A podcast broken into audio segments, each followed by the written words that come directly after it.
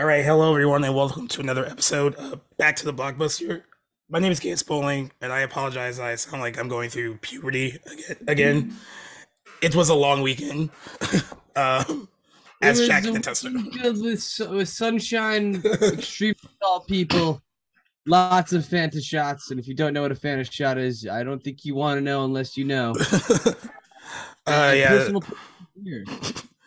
Yeah. So uh, it, was, it was a good weekend all around for everybody. it was, and you know, what, I got through most of it not sounding like this until I woke up this morning. It was that extra day, that extra, that Sunday fun day. I just had to go out. Um, I do. Like, for those listening, I was with Jack a lot of the weekend, but yesterday I wasn't, and I think I posted a story a story at this bar that we go to, and all he said was like Shellback Tavern. Shellback Tavern, and all he sent back was "Oh Lord," and I was like, "That's a, a good sign that I probably Gone. shouldn't have been out." He's gone. Gone. Um, Well, I mean, Sunday fun day. I'm cool with it until it's like five, six. You know, like get to a certain point, five, six. After that, you're really, you're really asking for a bad Monday. You know, yeah, you're like, like, yeah, you're like, I especially should where we gone home. like sport, like sports end at eight, like national sports end at eight o'clock for us. So we have like a built-in excuse for come football season. It's like it's eight o'clock. There's nothing on. I'm going home. For Right. everyone else, it sucks. That's why one thing I'll always say: watching football on the West Coast is one of the greatest things that no one talks about. Wake up early to watch it. You end early to finish. It's great. It's true. It's true.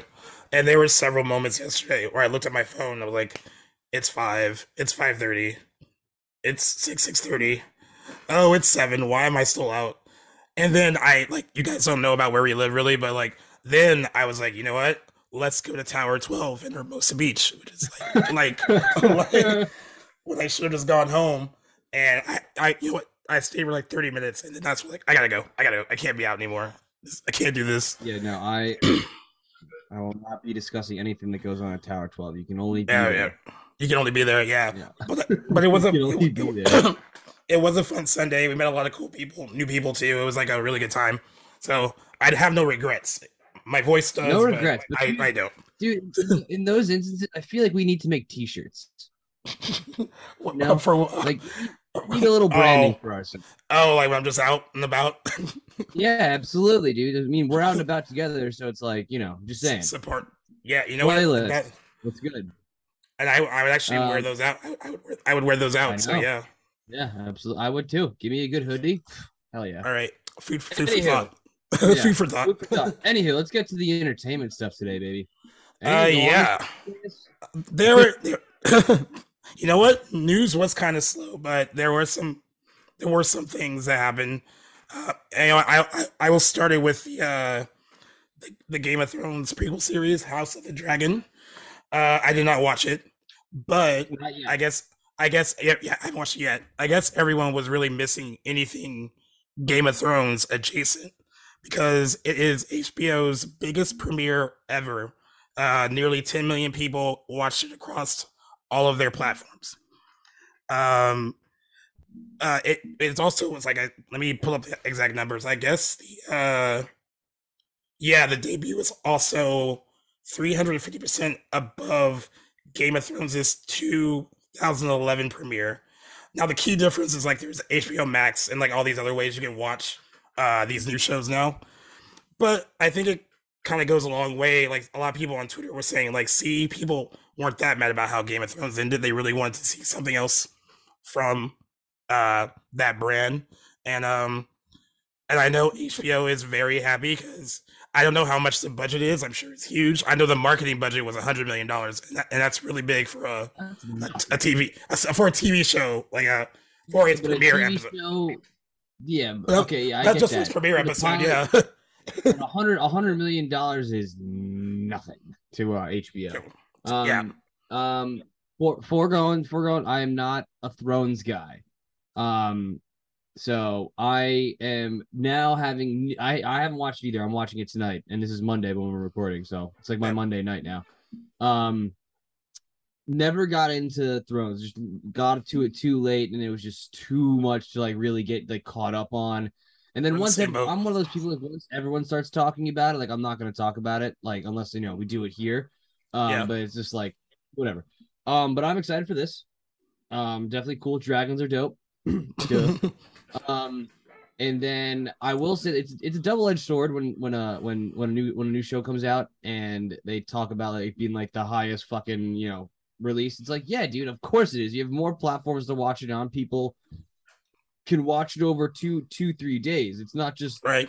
obviously H obviously HBO um it releases at like one time so everyone has to sit down at one time to watch it but like i'd imagine that they have a little bit of metrics where it's like some people watch the date of the premiere some people Yeah. waited till like 11 o'clock at night to watch it like Right, i they would have i do. would have just out Yeah, they they You do just like based on the live. Yeah, they do like live, and then they do like uh like an hour later or like later that night. Uh, it's kind of like based on like all that, and then of course, of course, HBO Max is its own thing, even though they don't release those numbers. Uh, yeah they go They- through like they- samba they- tv which is a Yeah, yeah. odd yeah, Um, so. But, I, will mean, say it was it was significant. Did you happen to see this Instagram post where it was a, a, a video of uh some kid, some dude in New York City, and he put his phone, he like stared his phone up to this the the oh, all the building, windows watching. all uh, the windows are open. Yeah, And everything cool. changed immediately, like with it. So everyone's watching it. So like, have, watching we have, we have, we have a due service to the people who listen to our podcast. We have to watch it. Yeah, Now, and I- we, we- will we many like it? episodes? We might need to put that in a poll. Yeah, So, yeah, And- we could and- and honestly- and honestly, uh, we will consider doing this for like a lot of big TV shows that are coming out. Like, yeah, yeah, we have Lord of the Rings coming out uh, pretty soon. Um, I'm so in on Lord of the Rings. It's not even funny. you know, so many people aren't because they they they kind of uh, Peter Jackson wasn't consulted on the show at all, and that kind of rubbed a lot of fans the wrong way. I know he's not the end all be all, but he did direct, you know, all those movies, and they're like they made a lot of money. They're beloved. They're critical darlings. A lot of people love them. Some fans were really irked that Amazon didn't even like approach him like to consult him on it whatsoever. Now, not approach him? yeah, I mean, granted, he's that's what he said. I mean, granted, it's, That's what, if he. said- I mean, if he said they didn't approach him, then you have to kind of take him at his word. But like, yeah, it's. I mean, it's act. It's it's not. It's it's it's it's one of those things where like Owen, if he when he's on, he'll he'll hate he hates the the newer trilogy, which obviously Hobbit. very yeah. the hobbits it- it's totally understandable how someone would not like it comparative to like the fucking the lord of the rings we grew up on where it was like Right. practical cgi and practical effects comparative to just green screen adventures um but i'm i'm all in on both like e- either or it's like dude the, the fucking the, the dwarves the fucking elves the the, the the the creatures the magicalness of it all i'm so Yeah. in on it and just from like the trailers, they mentioned a few names that they mentioned in Hobbit, like Durin and all these things. So I'm like, I'm in, like, Right. I like I'm in.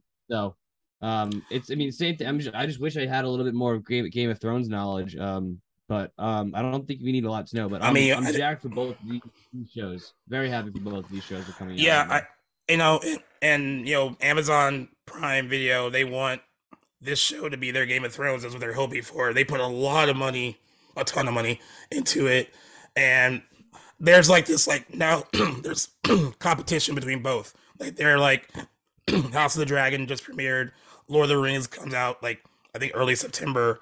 So now there's like between their fan bases, it's like okay, which show is going to be better, and all that, you know, kind of stuff. Um, for right now, of, I uh, think it. of Lord of the of Rings? Rings? I I want to say it's right after Labor Day. Let me uh, I'll look that up really quick. No, yeah, Um, 'cause if, I hope they like stagger it so everyone can enjoy watching both shows and not have to like choose between like obviously it's streaming so you don't have to choose between anything, but there is Oh. so much stuff out there that it's like pick two or three shows to watch and dedicate Yeah. yourself to that. Watch the other stuff, watch it, but it's so Uh, hard to follow everything right now. Well, well, they won't be competing against each other on the same day. Series premiere is Friday, September second. I'm assuming new episodes will release on the Friday. I that's not, Friday's the worst. that- Friday's the worst day in my that is the worst day to drop drop a show. I mean, like I I would day. I mean yeah I, I feel like Wednesday's a good time. That's a good sweet spot. Wednesday is like the mid-. Wednesday is perfect because it's like I Um, gotta get to this show. If I can get to Thursday, if I can get to Wednesday, I can talk Yeah. about it Thursday, and then Friday's over. That's why But I was so happy. no. I, I was so happy I got to watch The Boys early because The Boys is another. I guess Amazon does this like with a lot of their big shows. They like drop on like Friday, and it's not really convenient for uh my schedule and life. But like, No, I- I- mean, it's- yeah, it seems like a weird- it does adult- seem you're an adult, like yeah, if you're an adult, um, new, normally I, I they wrote me in by watching it like in the middle of the day. Like I'll be doing work. It's like, fuck, I really want to watch the boys right now. It's like I could wait till later, like when I'm kind of Yeah. tipsy after we go out and watch it, and then have to rewatch it again, or just wait and then or just so I end up watching it Friday just because I want to I want to see it. Um, but Right. Amazon does Right. do in bulk. So like they what they I think their strategy is that they get everyone hyped on those first three episodes that are released that weekend, and Right. then they go to the singular rather than HBO just being like, "Yo, we own Sunday." Which, Yeah. But it's gonna be but it's gonna be funny too, um, because football is back, so they're competing with Yeah. Football. that's true. I mean, like it'll be it's it'll be interesting if like the Game of No, Thrones show too. Sun- Sunday night football. Sunday- Sunday night not football. Night. if they can sustain these ratings uh like leading up to that like if they'll be able to like kind of i mean i think i think this out of the gate response was like people just miss anything anything anything game of thrones related um and though and, and reviews weren't bad either it has like an 83% of rotten tomatoes like it it i it, it was generally well received I th- i think for people who watched the premiere um i know for some people i talked to they said it felt weird watching a show where they didn't know any of the characters, and that, that's a that's the Oh, struggle. boo-hoo. yeah, that's the struggle of like a prequel, right? You're not gonna know you're not gonna know anyone from the original. sh- And- there's no- yeah, no one Yeah, from the original show is there, so That's You the just deal with that. people. right. Uh, yeah, yeah, it's unfortunate, but but for now, HBO has bragging rights. It, it did well. They've been waiting for like a global hit like this again. Uh, they've been trying to find their next Game of Thrones. I mean, Westworld is successful, but not on that level. Uh, Euphoria is really successful, but not on like a global level. It's really it's really big on social media and so and, and here, yeah. Um, but they were looking for that like worldwide like hit again, and in week one they have it. So we'll kind of see how they keep doing in the subsequent weeks. I, I can't really tell the uh overall like response yet. but probably will from like regular viewers. But I think like by midweek you'll kind of see like okay this is what this is what people think of it so far, and um yeah, and then we will actually uh start sharing what we think of it because I am like Jack, uh, not a Game of Thrones person. Um, I'm not really uh into usually like fantasy and dragons and stuff like that, but for the sake of to admit, dragons are dope. dragons are dope. But for the sake of the pod, I will I will check it out because it's like work. So yeah, I mean, yeah, I mean, I'd, I'd be, I'd be, I'd be shocked if Joe Blow didn't ask you to write something for. on it, yeah. And then like, uh, you know what's funny though? I was talking to another writer on another site, and uh, we were talking about the Lord of the Rings show, and he posted his interviews from the show, and he was like on Twitter, and he was like, "Dude, I was today today years old when I realized that." No one wants this show to happen. He's like, I posted those uh, interviews, and like all the comments were like, "We don't support this.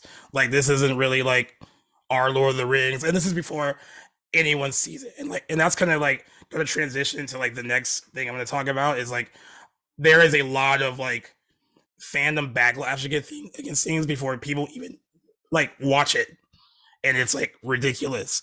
Like, Well, that's that's one thing with social media. It's just like Twitter. Like we've said it before, Twitter's the worst place in the world, right, and and, and no one has anything positive to say about anything. We're like, I'm I'm going past talking about just like new shows or like IPs No, that yeah. like we all like cherish. Like no one has anything nice to say anything anymore. Like you know what, Right. Jace? That's dope hat. I don't ever see you wear hats that often. So nice hat, man. thank you, buddy. I, also like your hat. Thank you. I see you in hats all the time. I see you in hats all the time, though. But yes, I agree. I, I agree. I have a I shit ton of agree. Like, I, it's it's weird. Like, you know, like however we might feel. Like I said, I watched She-Hulk, and you said you watched it as well, and like whatever, whatever your feelings are on it, I, I thought it was absolutely ridiculous that before the show premiered, that means regular people haven't seen it. Like critics, I saw like first four episodes, but like regular people hadn't, and all these people went to IMDb and review bombed it with one star reviews, and it was mostly men in their 30s, so they actually could see like how old you are when you vote on that. and it was just negative just to be for the sake of being negative. And this has happened before with like the MCU and DC stuff all the time. Uh, but it's it's ridiculous. And now on the flip side of that, there's the there's the other side too. A lot of people that saw those first four episodes and were like, "Oh, it's not my cup of tea. I don't really like it." They got attacked by like hardcore Marvel fans. Like, really, like I have a one of the guys I follow on Twitter. He happens to be gay, and he got a random like hateful comment about his sexuality just because he didn't like the first couple episodes of the show. Has nothing to do with the show at all. Like it's just talking about She-Hulk, right? Yeah, yeah. Just people are just really just like complete assholes online. Especially when it has they haven't even seen something yet. Like if you've seen it, fine. Like go on a rant, say why you liked it, say why you didn't like it. Debate with someone about why, you know, you liked it and they didn't. But like if you haven't set your eyes on it, like I feel like IMDb should have a better practice of like letting you like vote for stuff like that if it hasn't premiered yet. Like you shouldn't be able to vote for uh, on a show or movie three days before it comes out. Well, I'm I'm pretty sure that like that's the it, it's one of those things where it's like the the movie company like makes a deal with them and they, they t- turn the ratings off. You know, like when Marvel Right, right. when fucking Captain Marvel just started dive bombing because because rightfully same- rightfully same. Deserved rightfully deserved to be dive bombed because it's not a good movie. Um, has nothing But to they- do with my But they were dive bombing it for like other reasons too. Like a Yeah, lot, a lot of it had to do with her. Yeah, I think yeah, it, it's it's weird because like you go by Cinema Score. I usually I usually uh abide by IMDb more than I do Rotten Tomatoes. Rotten Tomatoes is just like you know it's the it's the tomato meter. So Yeah, yeah. um, so I, I just think it's all arbitrary. I just think wish people like were just generally nicer. You know, it's Yeah. I mean, I know I there's a business involved in all this, and and in the this, this the the release of Snyder Cut movement, uh, uh, definitely set a precedent for fandom, in the sense that if you drum up enough something, or and Sonic too, where you like the Sonic whole mishap, you can you know affect change in, a, in an IP that you like. But shut the fuck up! You're not the director. You're not like if you were if you if you had value in this position, you'd be in the position to make a change. If not, Right. just stop talking. Like, just be like, I'm gonna. You could be skeptical. It's like, hey, like, I, or you can just be like, hey, I just flat out don't like the look of this right. these trailers right now. But Yeah. like, you can't hate on me for being excited. Or like, and the know, thing, yeah, and those two movements actually more so the Snyder, the Snyder cut movement. I think it just gave a, a lot of like regular. I don't even want to say kids. I think it's ev- everyone, adults, kids, whoever whoever wanted it. It gave them a voice, mm-hmm. and the fact that they got it released made them go like, "See, like we were so vocal that we got this to happen." And then someone told me that could be like a dangerous thing, like moving forward for like other industry stuff Oh, because, like, is. and you know and i think that movement kind of started like this whole thing with like almost every project now like oh if it's something we don't like we can make them change it or we can get we can like there we can affect that kind of change like by just complaining about it on social media and i think that's why it's only gotten worse like it's only gotten more and people get more and more vocal they get they get more mean uh yeah so like it's a it's a double-edged sword because i'm on the one hand they were right in the case of the Snyder cut to do it. Um, and, And I would, I would a ton of money. Like, and, and they raised a lot of money for charity, right? They did a lot for charity and shit like that too. So, And yeah. I would even argue that uh, the whole backlash against the original look of Sonic was justified because it, didn't look great. so justified. Um, and you know what? They, Paramount did the right thing, and they went back and changed it right away. Um, and now, now you now you have a, for them, and it made a hit. you have a, yeah, you have a franchise now. You have two successful movies with a third one on the way. Um, so it, it can work. I just know that like there's more examples of it just being a lot of like talk than it actually like turning into something successful. Um, and I think that's the problem. But like the thing is like when you have like a couple of uh, moments where it's like, okay, we got them to change this, they're just gonna try every single time they don't like something. And this is like these are Star Wars fans, either Marvel fans, uh, DC fans, Game of Thrones, Lord of the Rings, all the big like IPs you can think of. I think they, they feel like they can change something by singing out like sending out a single tweet, and that's the crazy thing about it. And it's it's a it, it's kind of it's as a fan of movies and TV and stuff, it's not cool to see the ugly side of that because it's like when you have that camaraderie and you're talking about stuff you love, it's cool to kind of have that on social media and like doing what we're doing on here. Like you're talking about things that like you all enjoy. So on the one hand, it can be very, very positive, but then you can then you go on Twitter for like five minutes after certain things come out, and it's just like there's already like pitchforks and fires out of nowhere over like someone having an opinion. Like I had a I have a friend that said that he doesn't even know if he wants to cover Marvel stuff anymore because of like what happened with the She-Hulk uh, stuff with him. Because he just said it was just so overwhelmingly negative that it kind of soured him, like wanting to cover their stuff. Now I'm sure he'll still cover it because you know it brings views and it brings followers, but I I see its point though. No, yeah, I mean, I, I, it's, it's, and again, I think I would agree with your friend more, more too, because I just, I don't think it's just, I'm tired of Marvel. They, you know, it's yeah. again like, uh, I'm, I'm the reset king for Marvel. Like, I'm not, I'm not invested in these characters. So yeah, and then for people in Marvel to then be so against like something that like, dude, like, shut up. You were not a fan of insert character here until Marvel put them on the big and now you're all of a sudden a aficionado of like they should do this this way or that that way. Like, get yeah. out of town. Like yep. as like me and you personally, like we grew up with like knowing at least one comic book character like very well. Mine happened to be the Joker and Batman, and I have opinions on those things. Right. But at the end of the day, I'm still gonna watch the movies. And again, I'm getting a real Batman in real life. Like that's fucking dope. That's awesome. So I'm gonna be happy with that. Now yeah. I'm not gonna like that's it. I mean, the the most negative I'm thing I've I've done, I think, is that I don't like Brie Larson and Jennifer Lawrence, and that I don't think that the Joker two should be musical. That's about it. Yeah, uh, but you that, but you wouldn't go online and no, I talk shit no, about yeah. talk shit about Brie Larson and be like, because eh, the Brie Larson gets attacked a lot because she's very vocal, and that's her prerogative. She can be vocal. I mean, like she like that's and yeah, I I've never met her in person, so I can't yeah. give you a whole entire like actual grading on her. But like just from what yeah. I I personally think that she wasn't acting in Silver Linings Playbook, and that she was just acting like herself. Oh, Jennifer Lawrence. Yeah, well, yeah. I mean yeah. that. Yeah. So I um, I have feelings. I, I have I feelings about her too. but I, dig- I, I, I, have feelings about her too. But yeah, but I, I, get what you're saying. But yeah, but nicer people.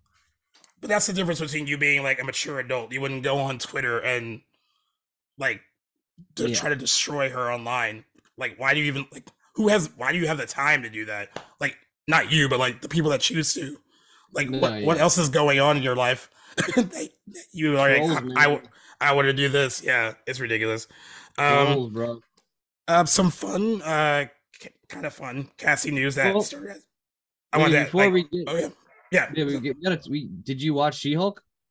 I did watch She Hulk. Um, I I like I went so I went in with like lowered expectations because I kept hearing mixed things. Uh, it's only one episode and it's like what 25 minutes. Um, I think because it it feels like a change of pace from like we're normally getting from them. I liked it on that level. I liked the attempts of kind of making like the things I was worried about were the things I kind of enjoyed watching, like the whole work, uh, workplace comedy vibe. I kind of dug that. I like. I think uh, Tatiana uh, is really good in the role so far. Like she's really good at balancing the the comedy and stuff too.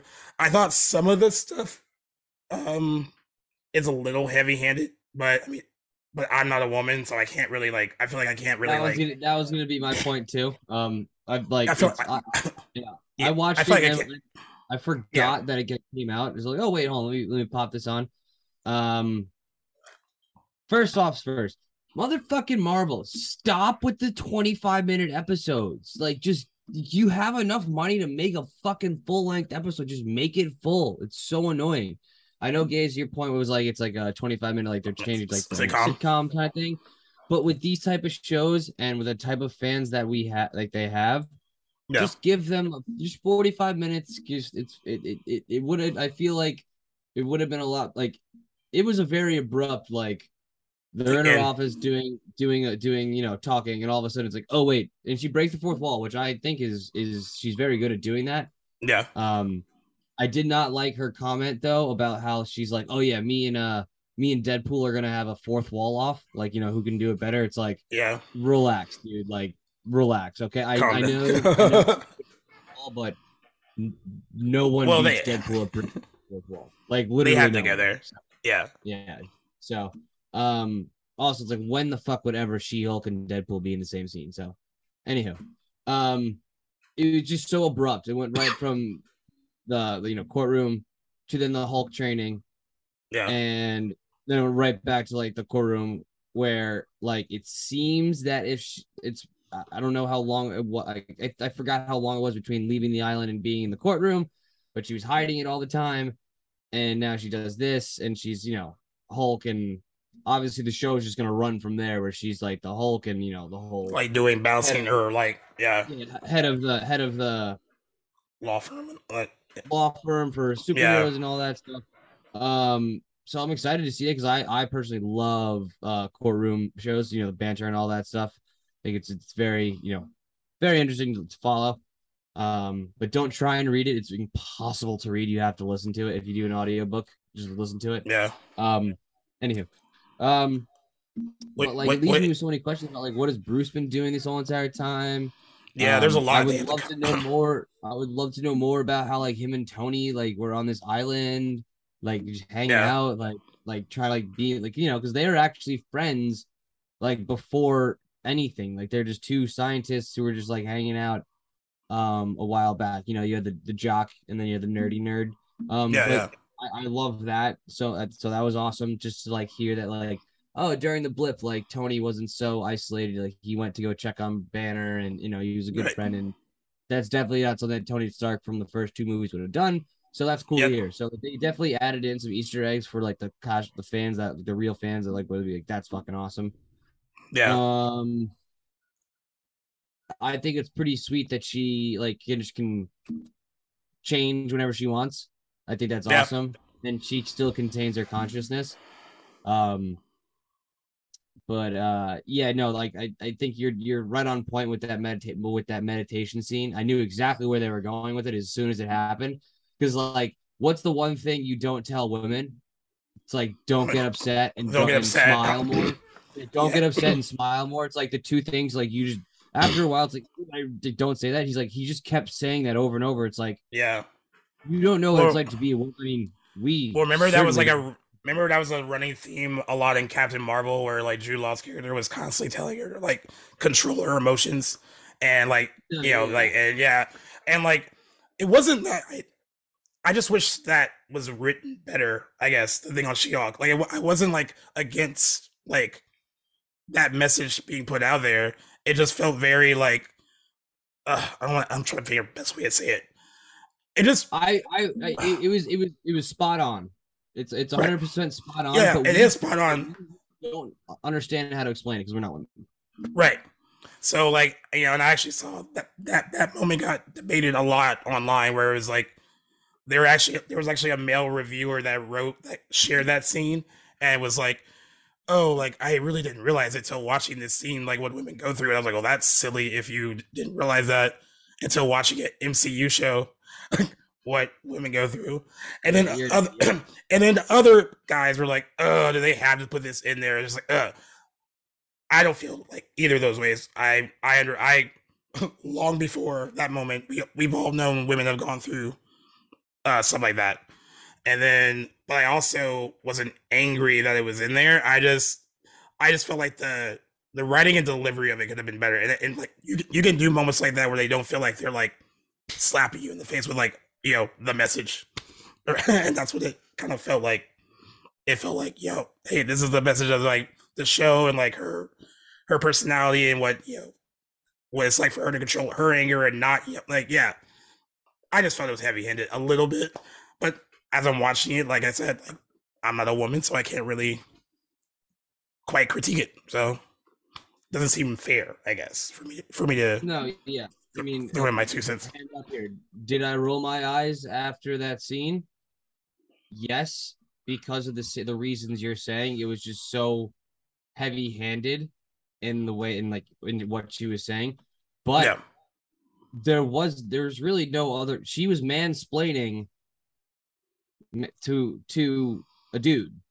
So woman, basically, it's actually she was just explaining. She wasn't even mansplaining. Yeah. She was explaining to Bruce what it was, and it's like to us, it's like okay, like we get it. Like, yeah, some dudes are assholes. Some people are condescending, but like you don't think I deal with condescending people? It's like no, because you just feel like the men get labeled argumentative.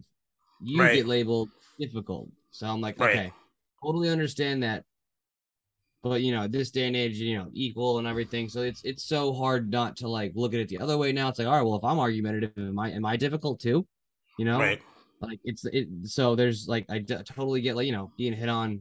Uh, not I don't understand it, but like the cat calling comment or, um, but like yeah, no, she easily could have been like people trying to explain my area of expertise. She didn't have to go men explaining my area of expertise to me. It's like oh, like it could be Yeah. a woman that's condescending as well too. So I think she I think she just might have if it was a little bit more fair in her attacks at both, you know, like what triggers her in her life, Yeah, I think it would have been better rather than just being like fucking men suck.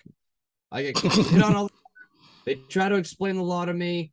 Uh, if I don't, if I do, uh, then I'm, you know. So I just think that she, she just, if she more harped on like the life of it rather than like specifically men being the biggest issue in her life. yeah, Um, that yeah. So yeah. but Well- again, also like you could just be like, I'm really good at controlling my emotions.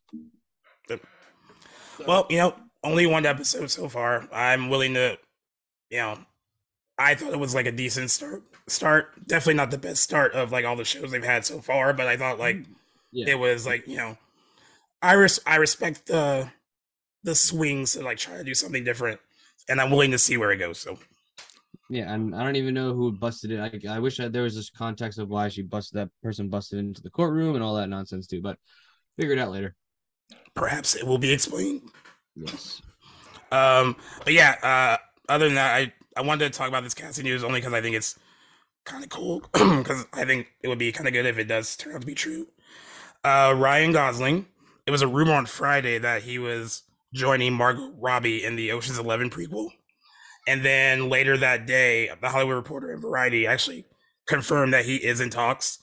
Uh, I, I guess that means that they got along really well while making the Barbie movie together. Um, there's not a lot of Hold the there's a not yeah, Yeah, there's not you a lot. yeah, big big old pause button here. What? There's a uh Ocean Eleven's prequel in the in the works here. Oh yeah, all right, let me throw more at you. Okay. So please, it got, yeah, got I fucking I- love the Oh yeah, we didn't we, we, we didn't talk about this when it happened in May. So it, it got announced in May that Margot Robbie was gonna be in a prequel to Ocean's Eleven. Set in the, uh, she is producing it, set in the '60s and in Europe. Um, so and so far it's just her and Ryan Gosling is still in talks to join. Directed by Jay Roach, though he directed uh all three Austin Powers movies. He directed Meet the Parents and Meet the Fockers, but he also did like Bombshell with her, with her, uh, which is why show was great. yeah, and you know he directed her all the way to a Best Supporting Actress nomination. So there's that. Um, yeah, but not much is known about the movie other than the setting, and these two people are are in it. Um, there's some speculation that either Margot Robbie and Ryan Gosling are just one of them. They'll make them related to either to Danny Ocean and Deb, and, and, and they're actually gonna make uh, Sandra Bullock's character canon as well. So like they could be related to both of them Okay, uh, the brother, brother and sister. Um, that's all speculation though. But yeah, there's nothing else known about the plot other than like set in the '60s and in Europe. But it sounds like it could be like a really cool um idea because I I think doing like a bunch of sequels most likely wouldn't work. But I'm actually down with like a going back in time kind of prequel thing with like this concept. I think it'd be like a really cool thing to have them like gallivanting Dude. through Europe and like making heist. It sounds fun. No, yeah, dude. I mean, it, it would give me like Army of Thieves vibes. Um, yeah. But like, just just because I fucking love Oceans, like the Oceans movies are some of my like, they're easily like all three of them easily Shawshankable top top five Shawshankable movies for me on TV. Yeah. Like if it's on, I really have to watch it. Um, if like Margot and Ryan were like Danny Ocean's parents or like Like, That'd be really cool. like on like like one was an uncle or an aunt and the other was the husband and then they like you know took him for a summer actually no it's a 60s so he wouldn't have been alive yet but like you know Yeah. that was the start but like it's insinuated or like that this is where he learns all the stuff throughout his time and it's not from his dad or his parents or you know I, we don't know much about danny's past or um that and then like while they're on this trip they fucking meet rusty's uh parent some like one of rusty's parents somehow and they all become like a trio. And, dude like uh sign me the fuck up dude. I'm Yeah. in a hundred percent on this. And like what is also kind of exciting is that you you have two stars so far and there's more cast to build around them. I'm just like wondering like how many i mean i think that they both like especially her we were talking about that last week how she has like a lot of respect like for producing her own stuff and getting stuff i think she could probably get a lot of people uh involved in this if she really wanted to i think a lot of people like working with her and i think she has a lot of respect in the industry and then of course like Ryan Gosling, like this isn't the isn't the first time he's worked with like someone multiple times. Like he worked with uh Emma Stone, like I think on three different occasions. Like when he has like a good rela- working relationship with someone like that, he tries to maintain it. So I think that I just like the idea. And like someone else said, like depending on how they're playing off of each other, they might have like really good chemistry in this too. Like they probably like there's a lot of potential for this to be really good and that's uh that's pretty exciting i think because i actually No, like, yeah. like you like you i like all three I, I even like oceans eight i don't like mind oceans eight either i I don't that think was I've really, I don't think I've seen Ocean's Eight in full, but like my like I love quick cuts. I love the banty wit, the wit, the wittiness of all the banter, the personalities that like happen. Like that the the the trope of like a heist movie where it's like you need like a, like four people, like you know who all special skills. I fucking love that. I think that's just so funny because Yeah. you know you can throw anyone into that role. Like they don't have to look like that person. They can just be like a computer nerd and be a bodybuilder at the same time. It's like, oh yeah, he's a bodybuilder, but he's also like, well, like you know, went to MIT and all this stuff. Like that's like I love that stuff. So um Yeah. definitely interesting because of the 60s. Um in France, that it's like a lot of good art, probably. A lot of good lot, A lot of, of stuff to P- a lot of potential theft a lot, a lot of good theft Yeah. that could happen um, Yeah, yeah, we'll I'm definitely keep watchful eye on that and keep you guys updated because that sounds so fucking awesome. And i think one of the last uh things before we uh get into your big moment um i only I'm, I'm, I'm only bringing this up because so many people were upset about it on friday when they announced it. Uh but paramount, paramount pictures is doing a spin-off of ferris bueller's day off. Um the the good news is that it's coming from the creators of cobra kai and i, I don't know if you watched cobra kai but Uh, yeah. Cobra Kai, Cobra Kai has done a really good job of like taking the Karate Kid branding and then like playing off of like the nostalgia for those of us who grew up with Karate Kid, and also creating like a really good news story for like new people who weren't really that familiar with the Karate Kid. So that's the positive thing. Uh the I just don't think anyone really wants this. Like John John Hughes, uh, for for a lot of for a lot of people, he directed Ferris Bueller's Day Off. Off, he did The Breakfast Club and Weird Science and so many 80s movies that like defined a generation. Pretty in Pink, 16 Candles. A lot of people think you can't touch his stuff. And that has been the case for like a lot of years where no one's really gone after it. Now there's been stuff that's been like inspired by the Breakfast Club, but not like a full-on remake. Um I guess the spinoff will involve uh, it's it's gonna be called Sam and Victor's Day Off, and it involves the two valet drivers that take out uh, Cameron's Ferrari on a joyride in the original movie. Um, no, no, no talk about if anyone else. I mean, I, I there won't be any Matthew Broderick. I doubt Alan Ruck, uh, Jennifer Grey, who are all in the original. Um, but Paramount Pictures is said to be really excited about it because it is coming from the Cobra Kai guys. That's the only positive thing I can say. I don't think this needs a spin-off or remake or anything. I love Ferris Bueller's Day Off. Uh, it's probably one of the most, probably a near perfect like '80s teen comedy.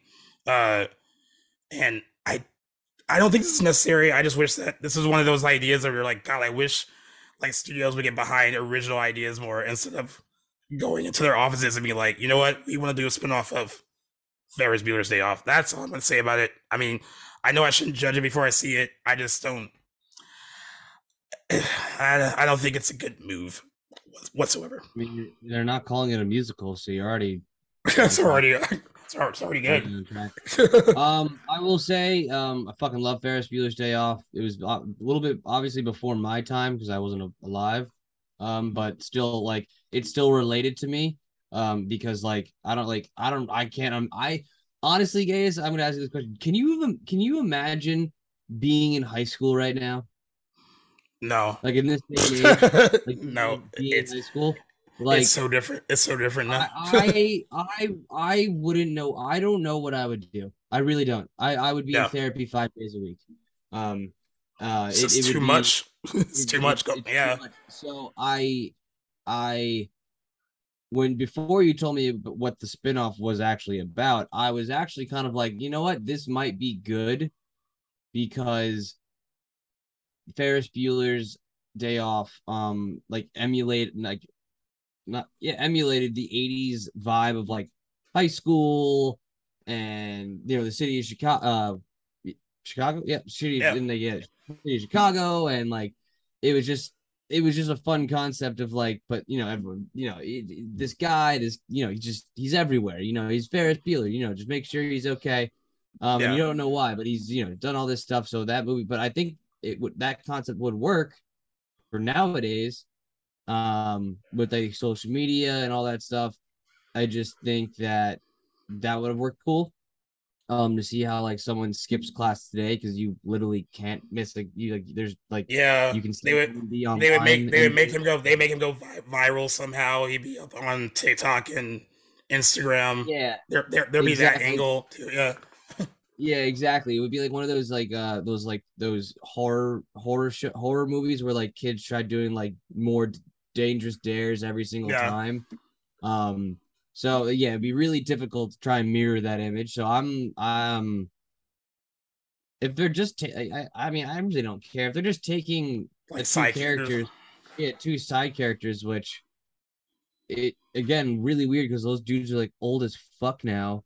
So, yeah, I yeah, I imagine it would be like I don't I don't I don't know what they're gonna do with it. I honestly, yeah. also, it's like they weren't they were at dinner, they were at lunch, like when they stole the car. So like, how long could yeah. they have how long can could, your day be? what, what, could they have possibly done? Yeah. Um. So yeah, I have no idea, but uh, yeah, it's interesting. I, I heard that today too. Um, Paramount was doing that, but yeah, it, and it's like it's it's crazy too because like like you said, like you weren't. It came out in '86, so like before your time, but there's like a timeless quality to that movie. Yeah, I think that a lot of those movies that came out then kind of have and John Hughes was just really good at like writing like like that. He kind of even though he wasn't like a teenager when he was writing like The Breakfast Club and Ferris Bueller's Day Off, he everyone that worked with him then said that he just knew what like the youth of America at that time were like really really wanting to see and how they were speaking to each other and like uh he kind of was tapped into that and, and that's kind of hard I think to I, I think that's why it's going to be hard to replicate because like all this stuff is already so timeless that you don't even need a spinoff. You can watch that movie today and be like, "Oh, I can totally relate." That that movie is like every teenage kid's like fantasy. Like you just get like ditch school for a day and have that kind of adventure. Like it's like, I know, it's it's completely relatable, and that's why I don't really think it needs a spinoff. But um, and also, there's one one one other thing they they'll like you would never be able to replicate now, um, in with that movie is the parents how aloof they are. Aloof, yeah, like they have no idea. like they're just like Ferris is such a nice boy. Like you would like. There's no fucking way that they don't know what you're doing or somehow because you know all yeah. track me not. So that was another. That's another thing they would be hard to. So we'll move on. Figure it out. Yep. But all right now that uh, we've gotten some news, news out of the way, uh, mm-hmm. my, myself, myself and Owen have already had our deep dive uh, into movies that we really uh, enjoy, and now that uh, we're gonna try to do this more often, I'm gonna try to do it like once a month where we like switch off and pick a different movie. Um, uh, I started us off with uh, the Social Network. Owen did No Country for Old Men And Jack told you all last week what his was gonna, was his was going to be, but remind everyone what film you are covering today. So the uh uh movie that we will be doing a deep dive into is uh is very very very Shawshank movie in my mind. I mean, you have Right. to watch this movie if it's on TV. It's fantastic. It's with one of the OGs in the world, the man, the myth, the legend, Denzel Washington. It's Man on Fire, released in 2004, with Dakota Fanning when she was like six. and acting, And- acting, acting circles around Denzel Washington, Yeah, or, or holding, acting- or holding her own against uh, Denzel Washington. I'll say that. I don't say that she was acting circles around him. Um, yeah, you know, before you get into uh, your thoughts and everything, just like yes. a few, a few things that like surprised me, uh, just looking up like how this movie did when it came out, uh, and how it was was received when it came out. One, I did not me- know. give- us the full rundown. Give us the full Yeah, background. So, so This like your I will say, I'll just give you a little tidbits. Uh, this is directed by the late uh, Tony Scott. Um, it's based on the ni- 1980 novel of the same name. Um, the novel, I didn't know this, had previously been adapted into a film in 1987, but uh, it, it wasn't successful. Um, the movie, despite having like a huge like fan, uh, like the audience loves Man on Fire. Like, like you can mention this movie to almost anyone, and they can tell you one of their favorite scenes, like why they why they enjoy it critics did not like it. They got a 38% on Rotten Tomatoes, which I at the time I actually thought people I thought was well received by critics when it came out. I had no idea that it was it's very rotten on Rotten Tomatoes. Um but it still performed very well. Uh, it made 130 million dollars worldwide against a production budget of 60 to 70 million dollars and it found an even bigger life once it came out on uh on home medias and then of course multiple airings across like cable and basic cable. I think since 2004, so many more people have seen Men on Fire. A lot of people say uh, this is this is a hot take because he's done a lot of good movies. A lot of people consider this their favorite Denzel Washington movie. Um, I won't say that personally; it's up there, but um, not not his best one to me. But a lot of people name it as one of theirs.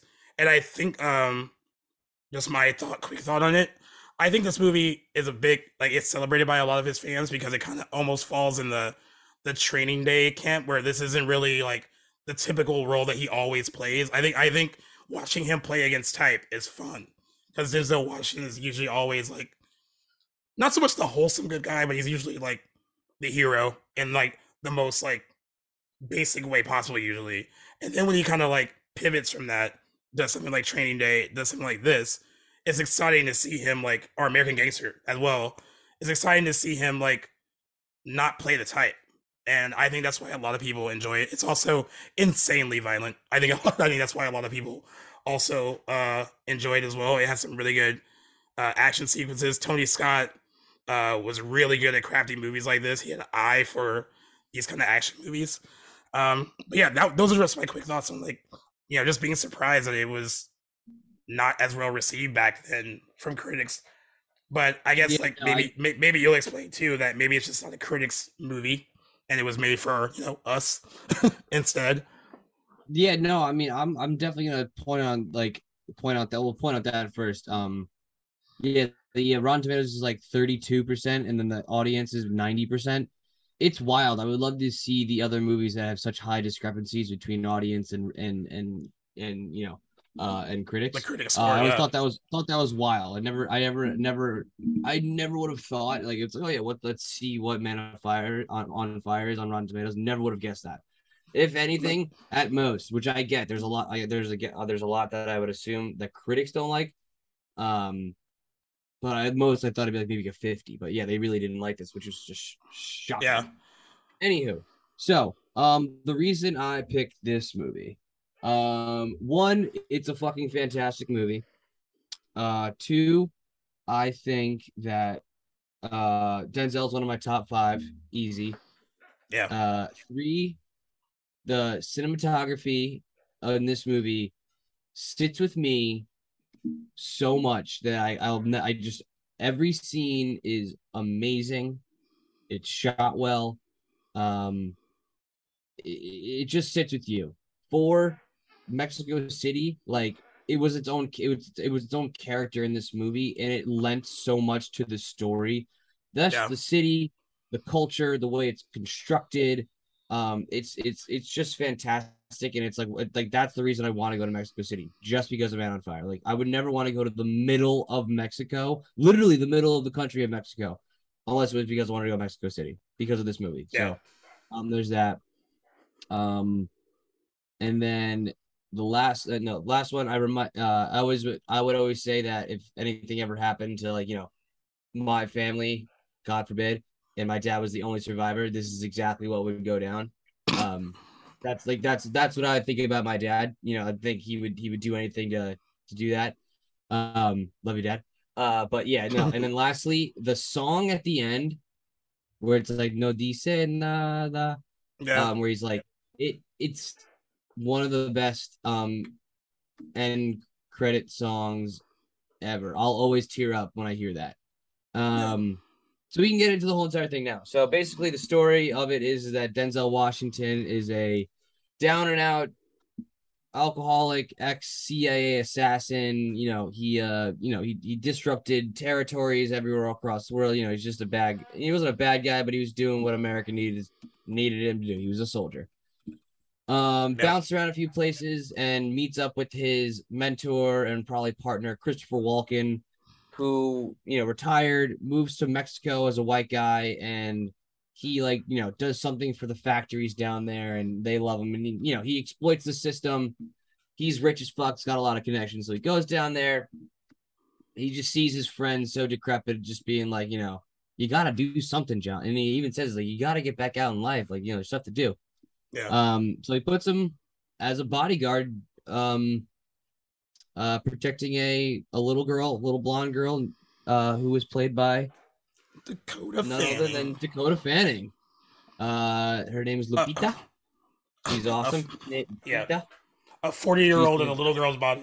I don't know. Seriously, yeah. Dakota, Yeah. Dakota Fanning was like well beyond her years. Like, intelligence in that little cranium is insane. Yeah. Uh, movie very Such very natural. very natural. She's very sharp in it.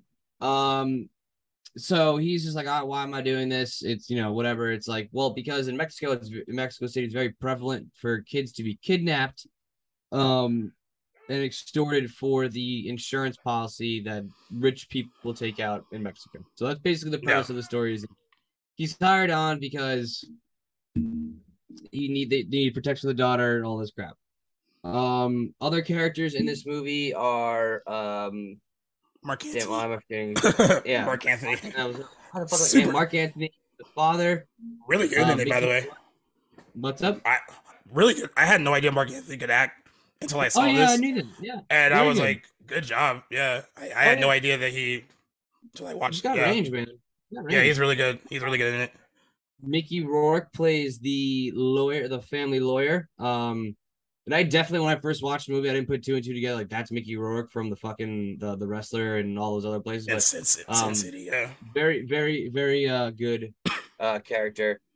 So basically, what happens is without spoil. Like, wait, are we doing? Is it spoilers? Yeah, we just You can, you can spoil. Yeah, yeah. You, Oh, I yeah, mean, so I- anyways, it came out. It came out 2004. So I hope. Definitely, yeah. So, yeah. know what I'm And, and as you said, everyone, everyone should have watched it. So Right, as you right. guys all know, um, he's reluctant to do it at first. You know, bullshit. He's he's he's he's drunk. You know, he's he's just trying to keep it together, like hold his life together. And the only little thing, the only thing that's you know, like after like a couple months of hanging out with this infectious little girl of just happiness and just wants to be your friend, uh, Dakota Fanning, he like starts to realize that he can live again. You know, like enjoy life. You know, um, he says in the beginning of the movie to to uh Christopher Walken, it's like, do you think God will forgive us for what we've done? Um, so he's definitely someone who would definitely weighs his thought, his past weighs on him a lot. Yeah, Um, he's not one of those mindless, like you know, sociopaths. Like he does feel remorse for what he's done in the past, Right. under the blanket of the flag, which he now knows is probably not the best thing. So he's just, you know, he doesn't really know. He has no compass in life. He's just going through the motions. So basically, Lupita, uh, Pita brings her like back to life. He cares about her. He like grows close to her. Um, he kind of becomes like a better father to her in that sense of that like he encourages her to swim and be confident and like talks to her as an adult and lets her speak her mind. So um you can see that he actually like in a past life he probably he, if he, he definitely didn't have a daughter but he could have been a great father too. Like he he he did all that. Um so she ends up getting kidnapped. And it turns out to be this whole conspiracy where the father was broke so he needed the money from the insurance policy.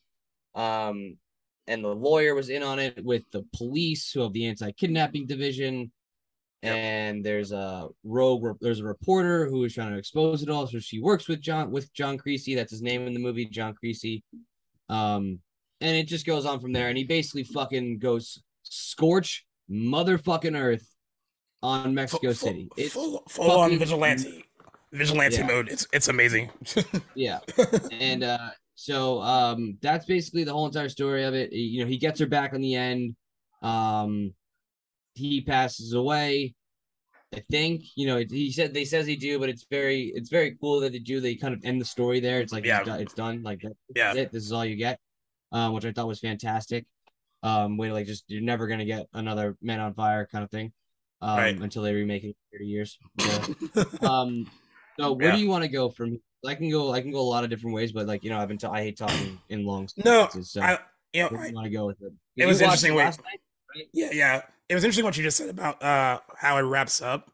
Um, I felt this way the first time I saw it, and in subsequent viewings, it's so it it ends the right way, right? Like in my heart, I, I know it ends the right way, but sometimes when I watch movies like this, you get like connected with like the character because like it's it's nice to watch watch the character growth that he goes through uh from being around her. And so like i know based on like who his character was and what he was doing like that would be like the most logical way for him to fall to like you know die a hero and all that stuff. But like I, a part of me was just like i wish like we would know i wish he could have like survived that whole ordeal. But i also know that that was the best possible ending that they uh could have for the film. I'm pretty sure it's the same in the book as well. I've never read the book before. Um i might have to pick But- up the book. um you know what's interesting too? Because like you also talked about i agree with you about the cinematography and um in mexico city oh like, right let, like let, yeah let's get let's talk Yeah. about this then. Yeah It's looking like its own It's so yeah. fresh. It looks Even like now. it, it feels like it is its very own character. They were going to set it in italy uh at first and then i guess by like the early 2000s like kidnappings weren't that prevalent in italy. So they were like why would we set it here? And kidnappings were very prevalent in mexico city.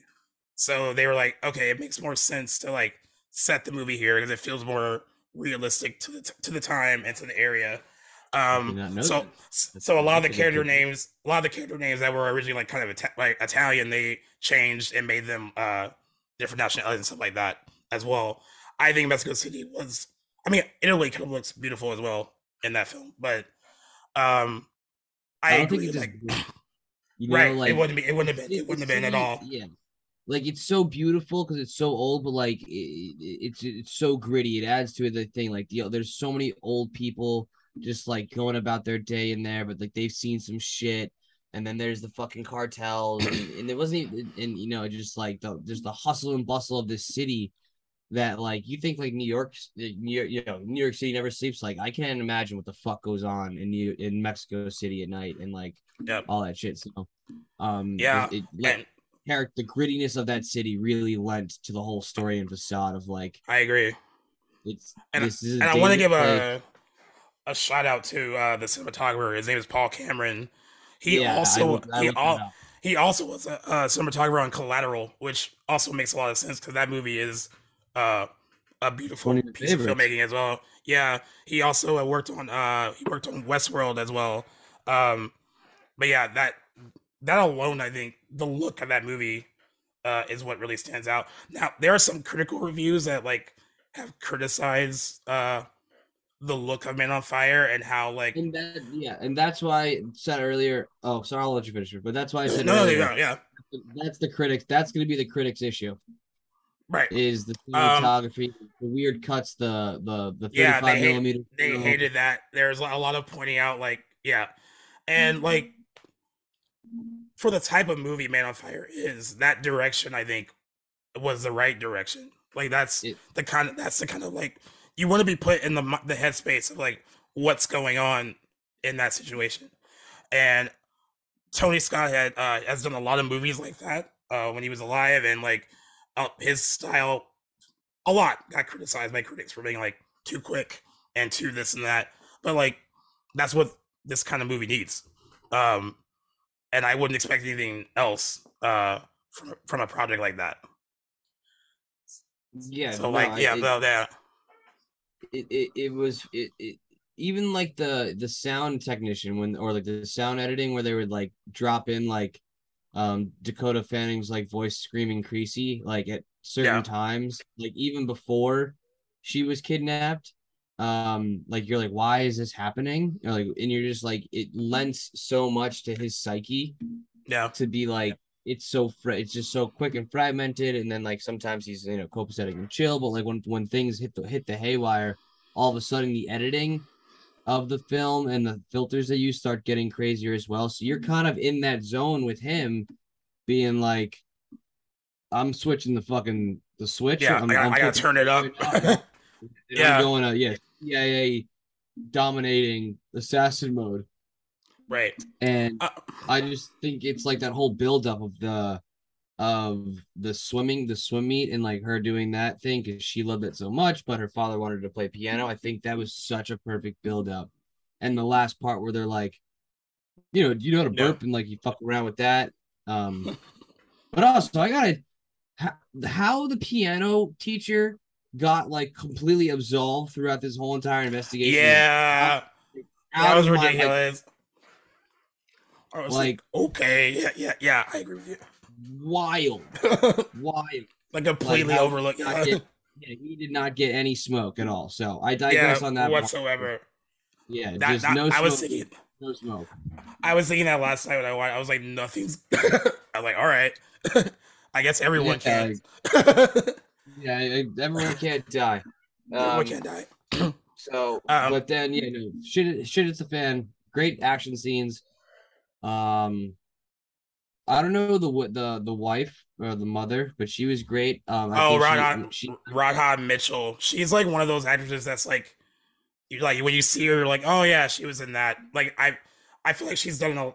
She reminds me a, a little bit of like, not like the same look, but like Rose Byrne has that kind of thing in my book too, where it's like she's in a lot of stuff, but like you don't really think of like Rose Byrne as like a household name yeah, even, even though if you were to look at Rose's Rose Byrne's uh filmography, you're like, oh shit, she's in Bridesmaids, she's in Neighbors, she was in X Men First Class, like you know, she's in a bunch of stuff. But like, I think like she's, but you're right, you're right, she's she's uh very good in the movie. I thought, I think. uh, Uh, I thought, oh, I thought, I thought they were perfectly cast too. I thought like like we talked about Marc Anthony. I thought she was perfectly cast. Uh, of course, Dakota Fanning, uh, Christopher Walken is. I mean, he's Christopher Walken. Although Marlon Fantastic. Brand, Marlon Brando got offered that part first, but he was really really sick and uh couldn't do it. Also, random. Uh, Robert De Niro was actually offered uh Denzel's part before Denzel was offered it. And I'm trying to think See, like in don't think- I- 2004, I in 2004, would that work? No, I don't know. Not even in 2004. I just don't think it would have worked uh, with a white guy. yeah. You know what? I think That's I think That's interesting, Denzel too. Washington was was black and like, and it that that's what lends to the city of because he was black. There's not a lot of black people. He he is black. He's not was. He is black. Yeah. Um, and in the city of white people and brown and light and Mexican people, like, and he just like blended right in, and the hustle and bustle of the city just kind of blended him in. Um, and I always Yeah. thought that too. It's like, man, this black dude just walking around, like, black dude in shade, just walking around, and no one's saying a fucking thing about it. But if it was a Yeah. white guy in his glasses and doing all this stuff, it might be like a little bit more suspicious in my mind. Yeah, I I agree with you on that too, and I didn't even like really think about that till you said it. I also think the dynamic between uh him and Dakota I- Fanning would have changed a lot. It, I don't think it would have like to say that too. I don't think it would like hit as well if it's Robert De Niro and Dakota Fanning. I think like like you said, him being black, and then also it's just like the optics in, in a good way work work for that movie. I think. Like no, I, I, yeah, it's like the trope of like you know the the you know the big. I'm not calling African American. Yeah, yeah. Like the big bear. Well, actually, no. Fuck you guys, because they she says he's a big sad mm-hmm. teddy bear in the movie. Bear, yeah, yeah, yeah. Yeah. So the the big sad teddy bear taking care of the little um deer in this right, right. analogy it works because like that shouldn't work, but like all of a sudden it does. So it's it, it makes right. it like way more like it really does kind of sit in. It's like Dakota's Dakota Fanning's character is really pushing the light back into his yeah. life. Yeah, with him. So. you know what's funny it, that this movie this movie almost plays like a gritty a gritty version of like the Grinch. Is like she's Cindy Lou Who, and then he and he's the Grinch, and she just makes his heart grow. Flip that. Flip that. Flip that. That's awesome. I, we just, no, we just while I was watching it to the Grinch. to, to the Grinch Stole Christmas. You know, that's the it, same, it, wait, same vibe, a, though. Is it a Christmas movie now? Can we dub it a Christmas oh, movie? can it be a Christmas movie? Yeah. But that's the vibe I was um, getting. I was um, like, yeah, he gets like he's, awesome. he's all he's all like gruff in the beginning until he meets her, and then he's like, yeah. I can like feel again and care again, and like same thing you know, so, with, um, with a lot of violence though. yeah, so it gets really good when we're introduced to the detective, um, played by Giancarlo G. That's a hard name. Uh, Giancarlo Gian Gianni. He's Is on, an L or an I? Uh, an L and wait, and Carlo. G- Giuliani, yeah, whatever. Oh, G- uh, Gianni, Gianni, Gianni. We're just gonna go with Gianni. we're gonna go with Gianni. Um, it gets really interesting when his character comes into play. His character is a, I think it's more internal affairs type um judiciary cop where he investigates kidnappers, but also is wholly aware of the corruption within the police system. So he like in in Mexico City, um, so yeah. he investigates them as well. So yeah. basically, it's it's it's it's found out throughout the, the movie, the course of the movie, that La Hermandad, call uh, or the brother, aka the Brotherhood, is yeah. behind this just gaggle of of kidnappings. It's all it's it's seriously it's a it's a business to these guys. It's not nothing personal. Right. They're not like trying to. It's a business. They're getting money out of it. Um, everyone's corrupt. So there's this guy, uh, Gian, whatever fuck his name is. I'm gonna say is, is Miguel. Okay, so Miguel, Miguel, Detective Miguel. In the movie Detective Miguel um you know it's just like this guy he's you know this he, he knows what's going on. He's he's one of those cops that like uh turns the blind eye to all the bullshit. Uh, all this yeah yeah. time, but like is so smart and witty and plays the game the right way that no one will ever fuck with them. Yeah. um so he's in a good spot to do this. And then he is in cahoots with this reporter who through all the kidnappings and whatnot that go on in mexico city comes to meet uh John Creasy, Denzel Washington's character, and they meet together. And it basically is the idea of that a reporter and a police officer can't go places that um Denzel Washington's character can go. And in Mexico City, like they you need to go to places that they that that are just impossible to go unless you force your way in or you're some type exactly. of you're, you're some type of way. Yeah. Um so like normally you'd be like it, this is like you know you can't do that. Like you know a cop can't do that and a reporter can't do that and you know all this nonsense. But back to mexico city lending itself as a character and a driving plot point this reporter knows it's fucking bullshit.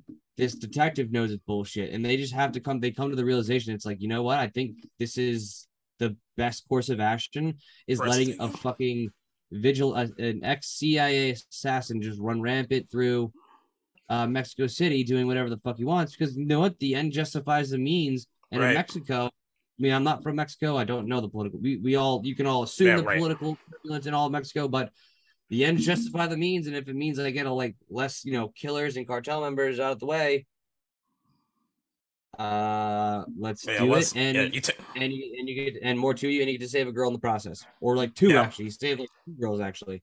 Um, right.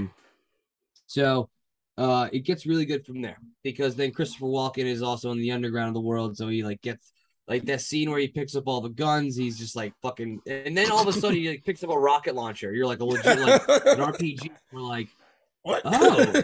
there you go. this is about this is about to go That's hilarious. Yeah. Um, yeah. So basically, what he does after he recovers after the the kidnapping, he gets shot a couple times. Um, he gets moved from hospital to hospital because corrupt people are trying to get at him. Um, and just you know kill it, put it to bed. Yeah. Um, oh, I'm forgetting a huge plot point of the whole entire thing. The money exchange for Lupita, the girl, got fucked up, and because uh the mob boss's cousin was killed during the the drop, uh, you know, he said he killed her. So the Yeah. whole entire like dramatic thing, like you know, he Denzel Yeah. Washington. That is a huge, yeah. huge plot point. I forgot That's a huge point. Yeah. huge plot point. Um, so Denzel Washington is is the angel of revenge right now. You know, Right. um, he's just like fuck it, and he even says, and it's like revenge is a dish best served cold, and you're like, okay, Yeah. you get into it. So we get the heavy stuff when the first dude he kills, he uh duct tapes his hands to a steering wheel That's one by one chops his fingers off and cauterizes it with a cigarette lighter back when Yep. cigarette lighters in cars. And you know, he just goes through the whole entire thing. You know, but who's this? Who's that? Fucking just sends him off a goddamn cliff and just kaplow. Uh, Yep. figures out who's the next on the list. Turns out it's like the head of the anti-kidnapping division of the judiciary police in Mexico. Of course it is, because you know why wouldn't it be? Why not? the guy apparently who orchestrated the fact that uh the money drop got fucked up. So he gets fucked up next by having C4 jammed up his ass. And like and and when I say like oh no, they weren't like underground or like, you know, where- they were literally in broad day public daylight. Daylight. That's the best. like That's the best like part about not, it. like like like no not a tunnel like there's nothing like you like if anyone like wanted to roll up and be like hey what's up guys it literally would have been like the easiest Yeah. thing to do so like again mexico city just built different. Do not care. Like see no evil speak no evil. Like yeah. so that was wild. And um i think this is one of the best instances of editing in the movie where um you, they don't need subtitles a lot. Like Yeah. like maybe for some spanishes obviously but like they for some reason put in subtitles for like important sentences or like certain uh, A few, a few Like- movies do that. Yeah. phrases where it's just yeah, like in John Wick, for example, where they do Right, it right. randomly there. Um, but I just think it led so much this time because it was just like every instance he was every instance, and when he was killing somebody, they were all just saying, "I'm just a professional." You know what I'm saying? Like I, I'm yeah. a professional. It's a business, and it's just crazy to think. I mean, it's not crazy to think these guys are delusional, anyways, for being criminals um, Right. of this degree. But um, like again, like I said, they think it, it's just a business to them. This isn't personal. They just take business in the kidnapping of people. Yeah. Wild. Um, They have nothing yeah, against. Yeah. Yeah. no, that is the disregard for it. Um, so he just you know he taps like I'm ever. I'm just a professional. I'm just a professional. I'm just a professional. And it's funny too because he's talking about himself too because I'm a fucking prof- Very impressive. professional. Yeah. you know, uh, you're screwed. So does Yeah. that just wild, um, wild uh scene just fucking just blows his ass up. Literally, I'm not like no like no pun intended. Literally blows his ass up with C4 and walks Yep. away. And you get one of like the One of the best shots ever. Yeah. That shot is like. one of the coolest so movie cool. poster scenes ever. Yeah. Yeah, like it, it, it's money. Yeah. Um, and this actually, I, I I waited to talk about this part in the movie because I think it's better connected when you just talk about it all at once. So when he first got in there, he was really struggling with himself. So essentially, he tried to kill himself at night one night. Got drunk and and pulled the trigger and killed himself. Um, the bullet didn't fire. It was a misfire. Then, and if you know anything about guns and bullets, uh, a firing pin when you pull the trigger, a small little pin goes into a little dot in a bullet, which starts the incendiary, which lights the the gunpowder, which sends the bullet out through trajectory. So, pin hit the pin hit the hit the, dot. It didn't go off. So it's like this whole like what the fuck. So he calls Christopher Walken in the middle of the night and is like, you know, you ever had like, see, he, he's just in, he has no idea what he's like. I should be dead right now. Um, and the first thing he sees after talking to his friend, where he's like, you know, like you know, a bullet tells the truth. He sees Lupita. Um, so there's like this like little connection of like you know, I'm here for Lupita. So he saves yeah. that bullet, saves that bullet because now he's like, I'm gonna use this bullet on the person who either set it in motion or profited or anything from it.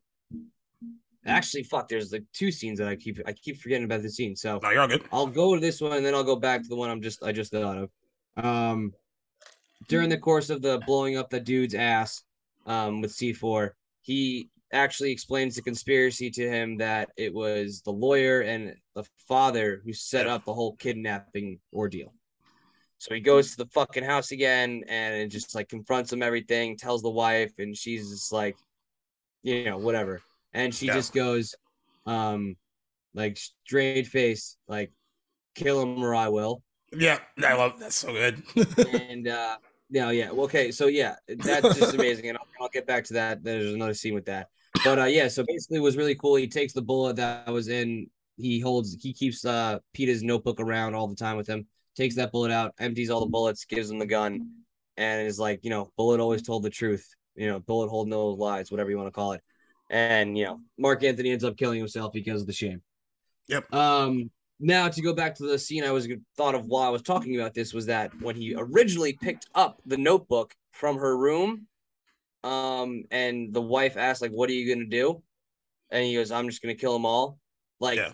when she goes like, she agrees and just goes, "Kill them all." I was like, "This is awesome." Like she gives him a kiss on the cheek, like, "I give you my blessing." Like, Yeah. scorch the fucking earth. the the cool thing about that is because like I think like in other movies, like th- a character like her would kind of, I I, I want to say that would make her like emotional and frantic, and that would just be her like purpose. Uh, but I like that there's no like thought of like oh maybe you shouldn't do this. Maybe I I don't want like you know more violence just creates more like no it's like do whatever you need to do, like no hesitation whatsoever. And I yeah. But and I, you know, I think that goes back to the point of like what some critics hated and then what we all loved. Uh, the- other than the cinematography, they point out the fact that they they hate how the second half gets so violent. Uh, this guy, this guy Paul Davies said he thinks the critical reception in the states was less than kind because critics did not like the vigilantism that Creasy uses, and he argued that most critics missed the point that that character does the character does not take sadistic pleasure in killing anyone. He's not like it's just something that he has to do to get point A to point B. This isn't about him like relishing in it. And I he's like I think that's what critics miss. They they make it seem like he's getting all this like enjoyment from it and it's not. It's he was like they completely missed the mark on their criticisms of like the violence and like what the second half of the movie like if you read like a few critical reviews uh they all talk about how the movie starts strong and then they think it goes off the rails in its second half because it just becomes like you know violent like action movie. But really that's not all it is. If that if that if if it was only that i mean i guess you can enjoy it on that level be like oh this is like fucking awesome watching him do all this you you could but there there's way more going on in the narrative and than just like it being like violent for the sake of being violent and yeah, I no, for sure, and, and and I think that like that's why Mexico City was the perfect because you like you had two. Like, dude, cartels don't fuck around. Like, what are you gonna fucking like go at them like normally? Like, so you had to do the absolute extreme. Now, would we? Would me and you both argue that a rocket launcher in the middle of a and the you know busy, in the middle of a busy intersection, um, was Yeah, you probably. necessary? Probably. not. But at the same time, was it fucking dope? Yeah. And then, just again, Mexico City. The dude went into the car, got the guy, drove off, and no one said a fucking word. They were just like, "Okay, this just fucking happened." right So, I think the critics at the time, I don't think America was at as aware of how ruthless an actual cartel can do and like how blatantly uh, how blatantly disregard dis how they blatantly disregard safety of like of just citizens uh, in the in the case of whatever they need to do. Um, Right. No, I think it just wasn't as prevalent. I mean, everyone knew, everyone knows, you know, cartels are dangerous, but Right. like it didn't really publicize until for maybe a little bit later. Yeah. Um. But who doesn't who doesn't like seeing someone get their comeuppance though? Like that's what's weird to me about like the way they viewed it. Like Yeah, mean, it's like, like he's go. He's a, he's a man on revenge, a man on fire, bro. Like I don't understand like why you'd hate that. yeah, I don't and get like it either. he did it in cool ways. Like he, he was he was interesting about it, and he had a purpose. He obviously, we just you know made fun of the rocket launcher, but it there's a there's a there's a line in the movie where the reporter says the dude is more protected than the president of Mexico. So it's like, okay, Yeah. how are you gonna get past that? Rocket launcher. Simple. There you go. Like, there you go, rocket launcher. Um, Yeah. Like, and then obviously, like, you didn't have to shove C4 up some dude's ass, but like, it got the point across. Got the point. to five minutes and like get it through. We need something cool. I wish you had Um, more time. I wish, yeah, I wish, I wish you had More more, time. Yeah, no, fantastic. Denzel, Denzel Washington, Unreal. like that, a great delivery, dude. Denzel Washington, is fantastic. yeah, yeah. yeah, Um, and then when it gets to like the whole like La Voz and the like you know the whole brother thing, kind of it, it it does. It's not like crazy, like you know, like Yeah. from the beginning, you never you never see the dude's face, the the bad guy, the the ultimate bad guy's face. right. Um, and it's meant to do that because it's not just one guy; it's a fucking network of people. So he has to go through a lot of people and go to different barrios and and go to different settings in Mexico City to get what he wants. And dude, like the and it just it it it just shows you like when they're fuck in the club scene where he like fucking just sets everything on fire and Yeah. he's just killing both those dudes. Like one dude's from New Jersey originally. Just like, what the fuck are you doing in this thing now? Like, what are you like? How'd you get into that? Like, I'd love to know how you got into this whole racket. Um, but he's just a man on a mission, and it's just a good fucking movie where sit down at any point in it and be like, I can watch this for for for the editing, for the music, for the acting, for the actors in it, or just the general just story. It's it's such a good movie to watch, and I it just it's one of those things where it's like. You just, again got to shout out my dad. It's like if fucking something happened, I just it's exactly scorched. You might do the same thing. Yeah. Scorched search, motherfucker. It's gonna happen. Watch out.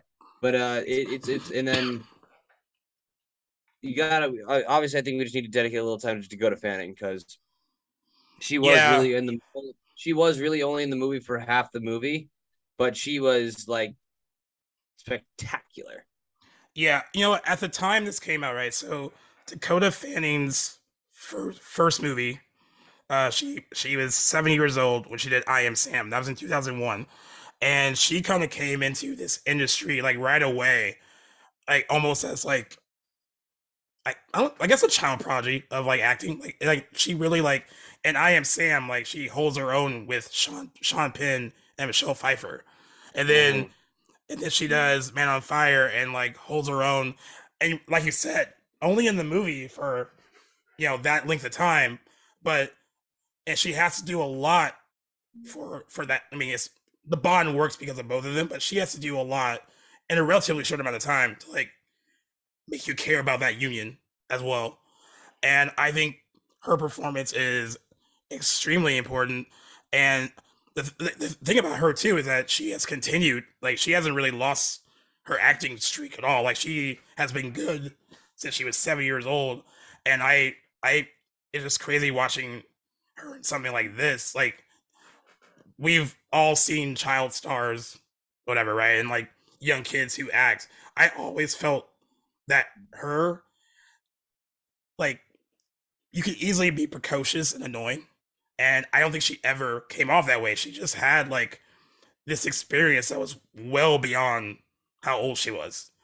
And you know, in the early part of her career, she like I said, working with Sean Penn, Michelle Pfeiffer. She was in Hide and Seek with Robert De Niro. Like she's in movies with all these like heavyweights. You know, in this with Denzel Washington, and I don't think I, I wonder at that age if she even like felt intimidated or if it was just like, you know, this is my job and this is what I'm here to do. Like you don't you really don't really get a sense that this girl like was ever nervous about sharing the screen with any of these people.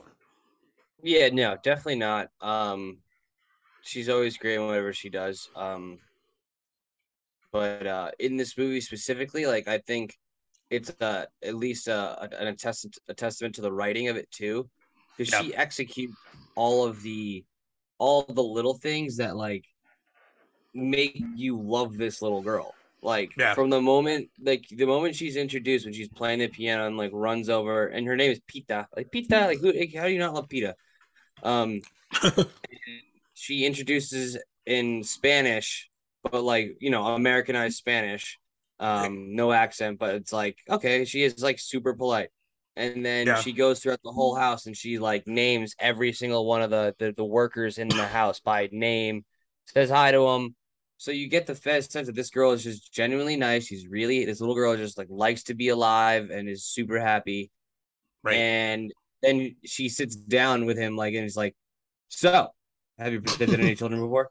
And you're like, "Oh, this girl's like really smart," and it ca- Yeah. it catches me off guard, um, because one, he's never dealt with children, but like I think it catch anyone off guard. This girl who's so intuitive uh, at such a young age to ask certain questions, um, and then it it kind of kind of unfolds from there where it's like, "Stop bothering me in the car."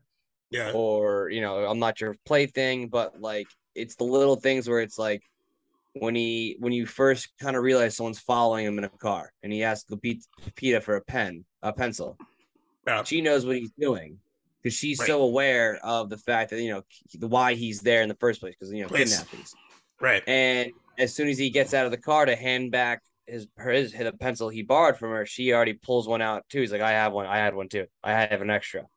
And he Yep. you, you can look at it's very subtle, but it's just like hmm, Yeah. Yeah. girls, you know, this, this girl's uh this girl's not, you know, she's not all Yeah. all You're like, she's all right. She's all right. She's all right. Yeah, exactly. Yeah, she's all right. She's all right. she's with it. Um, yeah, yeah, and then the swimming kind of whole mon- whole entire swimming dynamic where they're you know they're going through like laps back and forth. It it's like just this some clicks where he's like, I know I can I know how to teach her how to do this. Like I don't know much, but I know Yeah. how to do this and train well because you know that's all learned- learned how to do is train, and Right. ends up like the the the the nail in the coffin is when he's at the swim meet with the with the with the and the nun is she's like today you are her father and he's like that's where it becomes like really real because she wins she runs up to him and the whole thing and you're just like damn this relationship is really good Yeah. i re- really enjoy it and i feel good for creasy because like you see how like they're eating dinner together and she's asking about like concubines and he's like oh uh, uh, what's a concubine i'm like what Yeah. it's like oh it's in my textbook it's like oh okay Yo, let me check that out for a second so Yeah. she nails all of those interactions and i'm not praising just denzel washington he's the main character but but that he that character development has not that goes nowhere without her infectious Yeah.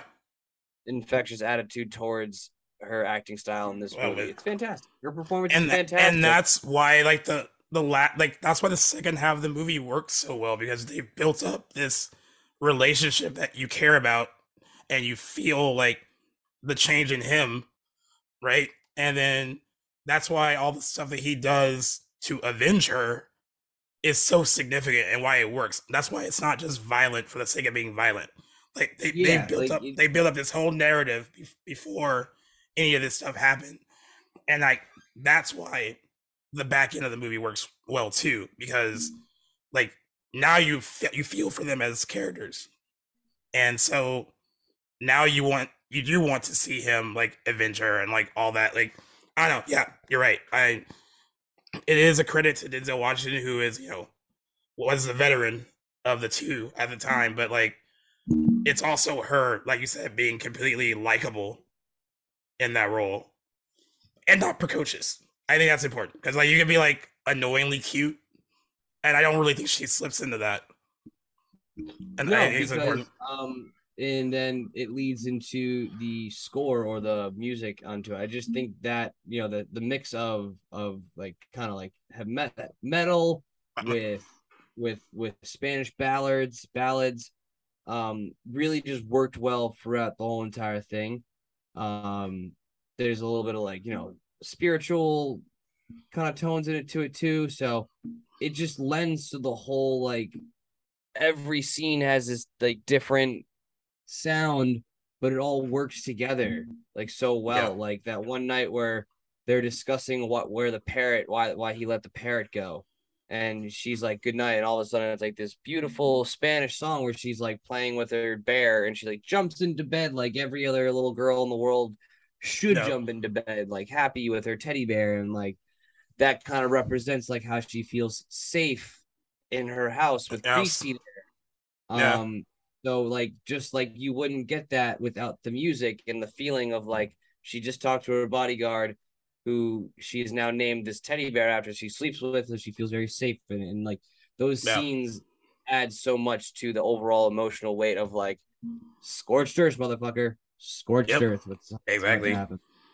Um, well, you know who whose opinion really matters, uh, who really actually loved it, was uh, AJ Quinnell, who actually wrote the book. He said that a lot of screenwriters like to leave their mark on stuff that he has written, and he said that um, the screenwriter, in this case, uh, Brian Helgeland, used a lot of his lines from the book in the movie, and that he was very happy with the job they did. He loved the chemistry between Denzel Washington and Dakota Fanning. He was at first concerned when they cast Denzel Washington because that's not the character in the book. It's not a black guy, but he said that he was uh, a, a, like immediately forgot all that once he watched it because he thought he was perfect in the role. And he said like out of a lot of things that uh, a lot of his work that people have tried to adapt, he usually doesn't like, but he actually did like what they did with Man on Fire. So I think that's important that the author of the book really enjoyed the movie as well because they can be hard to please. No, yeah, seriously, but I think um not to digress off of Man of Fire, but it kind of leads back to your point what we were talking to you about before in the first half of this episode where like original ideas. No. This was a book. Do you know how many fucking books there are in the world that have like good stories that you can just do? You don't need to make sequels. You can just make a book thing, you know? I have Yeah. three series behind me that we could easily make a movie, and I think you'd like them too. Like the movies would be dope. Um, but yeah, just I think people are the studios are getting lazy, but books books are the way books are the way to get to a movie for sure. Um, anyway, um, that's really good that um, I I think I gotta read the book now. Fuck, hold on, I'm on Amazon right now. Uh, you know what's crazy too to think about? Um, I mean, as we kind of wrap things up, I was thinking this came out in two, this came out in 2004. Um, the box office climate has changed so much since then. I'm- 18 years ago. Fuck me. I'm I'm wondering if like if, if this movie came out today, would it have been as successful? Given the way given the way the industry is now with the box office and like streaming, like would a studio even attempted to release it like theatrically, or if it would have like like I wonder what they would have done. Ooh, yeah. Did you find something? Yes. Please tell me this is true. what is it? Oh yes. Um, it's a it's a series. Oh, is it? Books. Of, yeah, it's a five book series. Yes, Oh, I'm nice. all, I'm reading all of these. Let's go. oh, it's fantastic. Jack, Jack Let's found his go. new activity. yep. Oh, I'm so excited right now. Sweet. All right. Yeah. No. Sorry. Before you, I cut you off with my excitement. What was up? What's up? No. What? I I was just wondering, like, because this came out in 2004, and like it was a different box office climate then. I just wonder if this came out today, if it would have been as successful, like theatrically, or if there would have been a push to like, oh, let's like sell it to a streaming service, or if they would have like tried as hard to like give it a theatrical push, um, if it came out today. Huh. Because these are because this is a, this is an action movie that is geared more toward like adults, right? This isn't like it's not really made for young people. Uh, the idea, especially now, is that like there's certain demos that are going to the movies, young people, and certain demos that aren't. So I just wondering, like, if since this is more of like an adult-driven action movie, if it would have been as successful, you know, in 2022 compared to like 2004. Hmm. Um, you know, I think it kind of. I think because I like the point I said earlier about the. I think America not knowing the severity of cartels 18 years ago. Um, I think it would have diluted away from the story now. um, think Sicario. You know, Oh yeah, yeah. you know, That's a, like that's a good that's a that's a good comparison. Yeah. Yeah, that would be. It would be yeah, you know, like the fantasticism of like having eighty bodies in a in a fucking Texas flat house. Right. Um, the DEA came in. You know, it's. I think it would have been too much for now Right. because of all the you know to make it believable. You know, you'd have to have like the DEA involved, and it's like. You know, people will point that out. It's like, where are the authorities in all this, or you know, something like that, where they're complaining. Um, so I think 2004, like right around that time, where everyone was like, "Hey, man, if we're just gonna get 2004, 2005, 2006, great years, yeah. great years." Right before the economy crashed, 2008, great, couple years, couple, great couple of years there. Okay, um, so no one was questioning anything about that, but uh, you know, there was none of that nonsense. Um, I don't know if it would do as well now because I don't. It'd be hard. I can't think of like a child act child actor that would be obviously like Dakota Fanning wasn't fucking known, but like if I had to pick a child actor, it'd be like okay, you know, like there's Yeah. always one. There's always Yeah. one. Like there's always like one for like that for a couple of years. You know, Maca- example being like Macaulay Culkin. You know, Right. like like uh, so I don't think there was any like like Millie Bobby Brown. That would be it. Yeah, I guess yeah. You know what I'm saying? It would be something Yeah. like that. Um, I can't think of anyone but him any- doing it any- though. any I can't think of actor, anyone else. yeah. I can't think of anyone but Denzel doing it though. That's weird. I can't replace him with anyone else like currently I can see now. like Like, Gyllenhaal doing it. Yeah, but okay. Like, well, what about another black actor though? Another black Because, like- actor. um, Like I can't. Idris Elba. no, yeah. I mean, if if if, and if, if are we recasting or remaking in this in this the talk? I guess. I guess in this talk, like if it was released today, we I guess we're like recasting it, like because we okay, can't use the, the recasting it, 2000. same same everything else. Yeah, yeah, yeah. Okay. Um. Like Idris Elba is the only guy I can think of maybe that could. You actually be a- know I. You know what? And this is not. Have you ever seen Letter to the King No, with no, Chadwick Boseman? no, no. Wa- all right, that watch that tonight. It's an hour and twenty nine minutes. It's fucking fantastic. That's my answer. If he if- rest in peace to to the to, to the to the king, um, Chadwick Boseman, uh, he would have been surefire for this role. Right. And I tell you that because you all need to watch Man on Fire. Uh, you need to watch A Letter to the King. It's on Netflix. Like, it's a Netflix produced one. It is fantastic, and it's kind of like the same, you know, Angel of Revenge type thing, but Right. it's so fucking good. And I said uh, a black actor only because of what we said earlier about because I think if it was No, yeah. if it was Hall and Millie Bobby Brown, it'd be the same. Like, okay, well, I guess it's like a it's still. I mean, Well, he's a good did- actor, of course, it, right? it did work in in in uh Southpaw. Where you know father and daughter. Oh, yeah, yeah, yeah. little different, little different. Um, but yeah, no, definitely keeping it a black guy. I'd say Chadwick Boseman. Unfortunately, you know, rest in peace to the king again. I just like saying that. yeah. Um, but uh, yeah, no, he would be fantastic for the role. On top of that, I could see.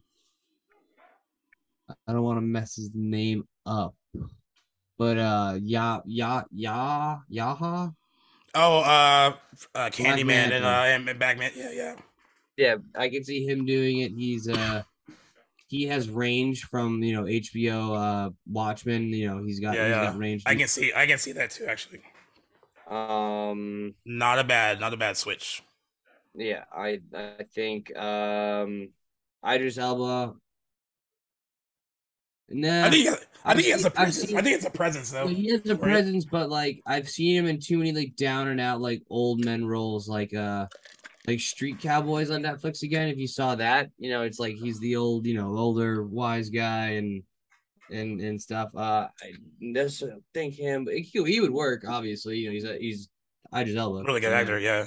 Yeah, he's fantastic. Yeah, for the Um, for the kid, I can only think of Billy Bobby Brown, and I maybe that's because I don't follow a lot of kid kid actors and actresses. You know, I'm not really. I should be. I should know more, but like when, when, when you brought up the whole kid actor thing, I was like, oh, someone from Stranger Things, and then you said her name, and I was like, yeah, that's the only person I can think of currently, and she and she's too old, kind of for the part, is she at this point? Yeah, she's way. I mean, This they is can yeah. make it work. They Yeah, could make it work, but it would be like totally worse because she'd be 18 and not nice to her bodyguard. She'd be a bitch because she's 18 or like you know 16. yeah, yeah, yeah. It's not she. Um, fuck. Well, I mean, good article for you to write for Joe Blow in your Yeah. spare time. I know, just like, uh, yeah, let's recast Man on Fire. And, or why can't I think No, of no, no. Like, why find can't I think of any the- child actors? Yeah, who is the ch- who is the child actor of, of like this decade? Right Who now is the yeah? Besides Billy Bobby Brown.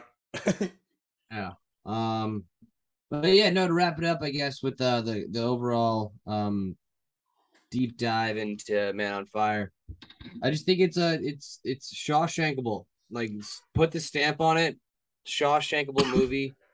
Um, one of Denzel's absolute best performances, in my opinion. Um. Just an overall fucking good movie. I can't. There's Yeah. not much more I can say. I've said everything I need to say about this movie. And I might hold- watch it it-. Yeah, it so holds, it holds up really well too. Like you said, it came out 18 years ago, uh, which makes me feel old. Um, but it yeah, it holds up really well still. Um, and I what I liked about this choice, uh, because I think like, I mean, the two movies that uh, Owen and I picked, like we liked them, but like, of course, like Social Network was like nominated for Oscars. No Country for Old Men nominated for Oscars, right? So with Men on Fire, you have more of like an audience movie rather i mean of course the audience also liked those two movies too but this is a pure like Naturally. audience movie like this is like not wasn't made for like you know 70 year old movie critics apparently that were reviewing it that weekend um yeah. so so that's why i also think it was an important choice i'm like like i'm glad you picked this one just because it like it just shows that there's so many different types of films out there for different tastes and everything doesn't have to be like prestige for you to like find value in it Oh, to I enjoy it. fucking love. I mean, I'm not. We're not saying the Man on Fire is a shitty movie, but I love. No, no, no, no. yeah no No, no, no. I'm just, I'm just making the comments. Like, I, I like a lot more movies than people like think I lead on. Like, I do. I'm a big nitpicker, but I love like a lot of shitty movies. It's hilarious. Yeah. Um, but yeah, no, I just like every time I think of like movies in the sense of like what movie do I really want to talk about. Uh, it's always the movies that uh that strike a personal chord with me, and as I've mentioned throughout this whole entire thing, it's uh, this movie reminds me of my dad. Uh, he's the man. But uh, I think I've said before too that he uh, I think I compared him to Denzel Washington in a previous episode of some sort. Uh, so, uh, yeah, just want to do that. Uh, Yeah. dope movie. So everyone should watch it. It's on Peacock for free. Peacock's not free, but the movie is on there for free once you have Peacock. Um, but Yeah, yeah, re- shout out to revi- you guys for uh for choosing on. definitely uh Um, revisit it for sure um it's it's a very Definitely- easy and you know it's 146 minutes but i never really felt i don't feel the runtime 100%. it it 100%. it moves pretty quick despite how long so it I watched I watched it on Saturday night, pretty drunk at like two o'clock in the morning. I fell asleep during the second half. So last night I watched it and I read a book for the first half with the subtitles on. Then when we got to the action part, Right. turned that on, took the Right book down. It was perfect. It was like, all right, got All right. everything in tonight. So Yeah. uh yeah, it's it's a great movie. Excited, uh happy that Gaius got to take the back the packaging off his Blu-ray. That must Yeah, have been awesome. it also That took forever cool. it took forever for me to find it in the row of movies it wasn't it's, there's no order to this anymore it used to be an alphabetical order it's not anymore Uh, there's just too many. We need, a, we need an intern. so i had to like quick scan like five different times to find it but i eventually did Yeah, Um, we need an intern for that. and honestly, uh, we mentioned this last week, uh, just to show how like people were like really into that chemistry, the just like the familial chemistry between Denzel Washington and Dakota Fanning. I mentioned it last week, but I wanted to mention it in the episode. Like Antoine Fuqua is directing The Equalizer three, and I guess he's talking to Denzel about like, all right, who should be like the girl? And they need there was a girl in the movie. They haven't really given out plot points, but like, who should be the girl? And then Antoine Fuqua, I guess, was thinking, he's like, should we like see what Dakota Fanning's doing? And then Denzel was like, yeah, it's been a while since I worked with her. Let's see what she's doing. And they reached out to her, talked to her for like a little bit, and she was just like, yeah, I'm down. I want to do it. and so she's gonna be in the Equalizer three with him. But that story got so much traction from like it did really well on like I'm sure on like everyone's platforms, but like it just did really well. And I just thought this is all because of like Man on Fire. Man on Fire, a movie she did when she was like so young, but they were yeah. just like, no, I want to see these two together in a movie again. And I would have never guessed that like that story would have taken off the way it did, but like it's that's just a testament of like how strong the chemistry was and how like like how beautiful that relationship is in the movie. I think that has a lot to do with like it. But yeah, like people were just down to see them like reunite. and I'm not even saying that Equalizer 3 is gonna be like great, but like it is kind of cool to like be able to see them in the movie again together. It'll be interesting to see how they act together now that she's older and definitely has more experience now. But and then, like, and then he he's older too. And he's older. Yeah, he's also older. Um, seventy five or something. Jesus. But but I think there's like I think there's just like what I love, and I even think back then because I remember when Denzel Washington did interviews for this movie, he had a lot of respect for her in 2004. Like he was just like this girl is like this is she's child actors shouldn't be this good. It's basically what he was like in a nutshell. What he would say about her so it'd be interesting to kind of see like what their dynamic would be like now. Um, I'm sure they still got it though because she's still very talented. I've seen her in like stuff recently. She hasn't lost her mojo, and he'll never lose his. So, so. no, he won't. Perfect, no, perfect. But yeah, that was a good. That was a good one. Um, I guess mine will be next. I don't know what I'm gonna do yet. I'm kind of like shuffling between like a few. Um, but yeah, I I will announce it uh, when I uh, figure out what movie I want to deep dive into uh, for next month. Yeah, um, no, I think just to be uh, I'm I don't know, you choose it. Yeah, just make sure yeah. make sure you have a Blu-ray or I can find it on streaming. Yeah, I, I will. Make, I, yeah, I, I will make anything. sure. I will make sure whatever choice I make, like can, we all have to be able to find it on. I can find it online. our listeners might not be as uh as morally adjusted as I am when it comes to pirating movies. No, yeah. I'll uh, bleep that out. and I know, I know, I uh, said this in the last episode, but then we came up with doing the deep dive. We are still in the, the very slow month of the end of August, early September. Um, so I will be posting uh, any ideas that you kind of want us to do for an episode, any movie that you guys want us to talk about uh, during an episode. It can be anything. I'm gonna throw that up on the Back to the Blockbuster page and G Reels, so you can kind of give us an idea of like what movies or even TV. We're fine with that too. Like what you kind of want, uh, what you kind of want us to jump into. Um, because I am open to suggestions because it is a very, very, very slow fall. There was like a big article in Variety today about how like they can't believe like the studios and schedule bigger movies uh from yeah. like mid from mid August until like basically October. How uh, dope would it have been if Black Adam came out? And like during the uh, the summer, like it was supposed to. Like right, like what if it came out like next week? That'd be fucking. That'd be great. No, but we gotta wait till October twenty fifth. Yeah, um, I don't know. The only thing I'm excited for in the fall is uh, "Don't Worry, Darling." That's Olivia Wilde's uh, movie. Yeah. That looks really, really good, but it's not gonna like blow blow apart the box office uh, by any means. I don't think. Um, but yeah, it's a slow few weeks. So like any suggestions will be greatly appreciated. I mean, I you know where they can, you know where they can leave that, right? Oh, oh, here you go. Here you go. I mean, they, they, can do they can do their homework as I'm asking you guys to do every week. Just throw it in the comment section. Give us a DM. It could be on G Reels too. It's like, hey man, can you guys talk about this? Um, uh, we're always down to hear anything else. I mean, uh, you got people now being like, "Hey, you guys are doing really well." So uh, you'll be getting shout outs uh, at the end. So uh, my shout out today, besides my dad, is uh Ruby, my man Ruby. He uh he uh one I one of the best uh guys I know in uh South Bay. Hilarious uh person, great Uber driver, uh Lyft Lyft driver.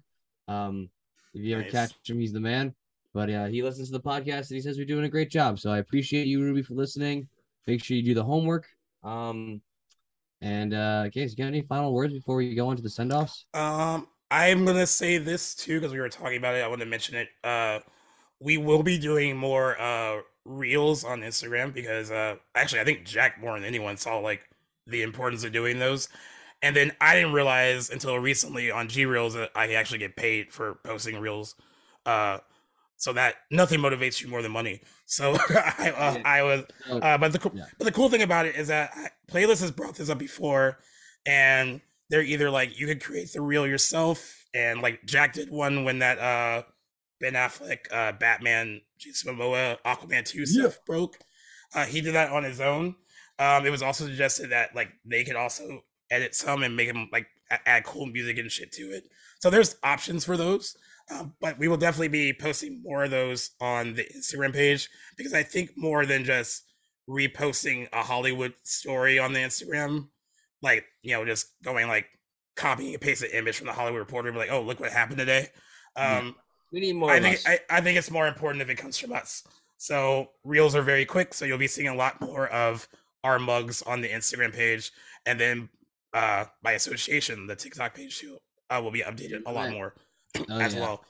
Um, so yeah, I wanted to throw that out there because um, I yeah, I felt like I felt really like out of touch. I didn't get how important reels were because I thought they were just basically ripping off the TikTok stuff. But I guess, Well, they are, but but yeah, but I guess you can make it work together if you, if you have two, if you have Yeah, both, yeah. both of those things. So no, yeah, that's so so yeah, that's why I was. That's all I wanted to say on that. You'll be seeing a lot more, more of our content pr- coming, baby. More content, a lot more of our pretty faces on Instagram.